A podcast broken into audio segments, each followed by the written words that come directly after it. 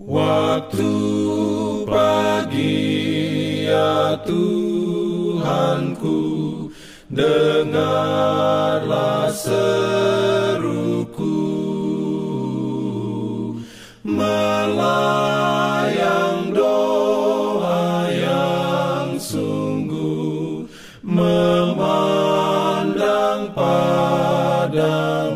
Selamat pagi pendengar Radio Advent Suara Pengharapan Mari mendengarkan suara Tuhan melalui tulisan pena inspirasi Yesus nama di atas segala nama. Renungan harian 26 Januari 2024 dengan judul Pusat Semua Kebaikan. Ayat inti diambil dari Mazmur 119 ayat 68. Firman Tuhan berbunyi, Engkau baik dan berbuat baik. Ajarkanlah ketetapan-ketetapanmu kepadaku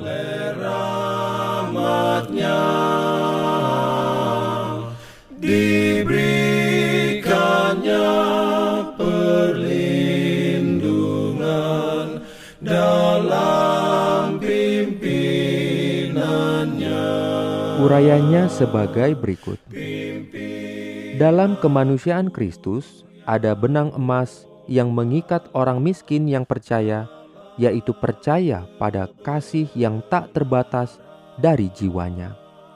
Dia adalah tabib agung. Di dunia kita, dia menanggung kelemahan kita dan memikul beban kita. Dia adalah penyembuh yang perkasa dari segala penyakit. Dia miskin, namun dia adalah pusat dari semua kebaikan, semua berkat. Dia adalah sumber kekuatan bagi semua yang mengabdikan kekuatan mereka untuk upaya menjadi anak-anak Allah. Kristus pernah menjadi sahabat orang miskin. Dia memilih kemiskinan dan menghormatinya dengan menjadikannya miliknya. Dia telah melepaskan penghinaan selamanya dari orang miskin dengan memberkati mereka sebagai pewaris kerajaan Allah. Begitulah pekerjaannya dengan membaktikan dirinya untuk hidup dalam kemiskinan, dia menebus kemiskinan dari kehinaannya. Dia menempatkan posisinya dengan orang miskin agar dia dapat mengangkat stigma yang telah dilekatkan dunia pada kemiskinan. Dia tahu bahwa cinta kekayaan, dia tahu bahwa cinta tersebut merusak banyak jiwa.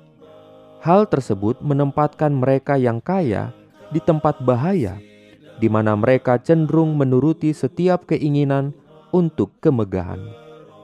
Hal itu membuat mereka memandang rendah orang yang menderita tekanan kemiskinan.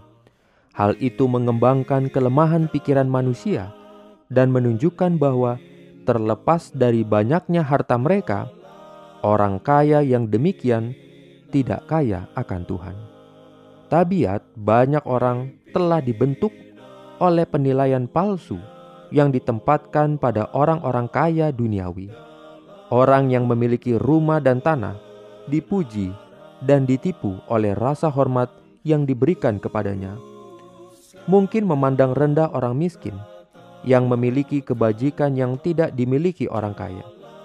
Ketika ditimbang dengan timbangan emas di tempat kudus, orang kaya yang cinta diri dan tamak akan didapati kekurangan Sementara orang miskin yang hanya bergantung pada iman kepada Tuhan untuk kebajikan dan kebaikannya akan dinyatakan sebagai pewaris kekayaan abadi dalam kerajaan Allah.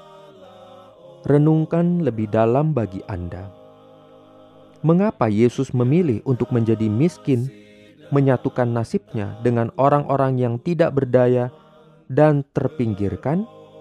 bagaimana saya meniru kasih Yesus bagi yang menderita dan tertindas? Diberikannya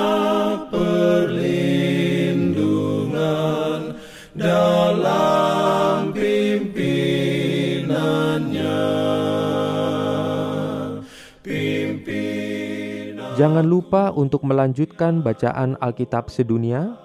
Percayalah kepada nabi-nabinya yang untuk hari ini melanjutkan dari buku Yesaya pasal 64. Selamat beraktivitas hari ini.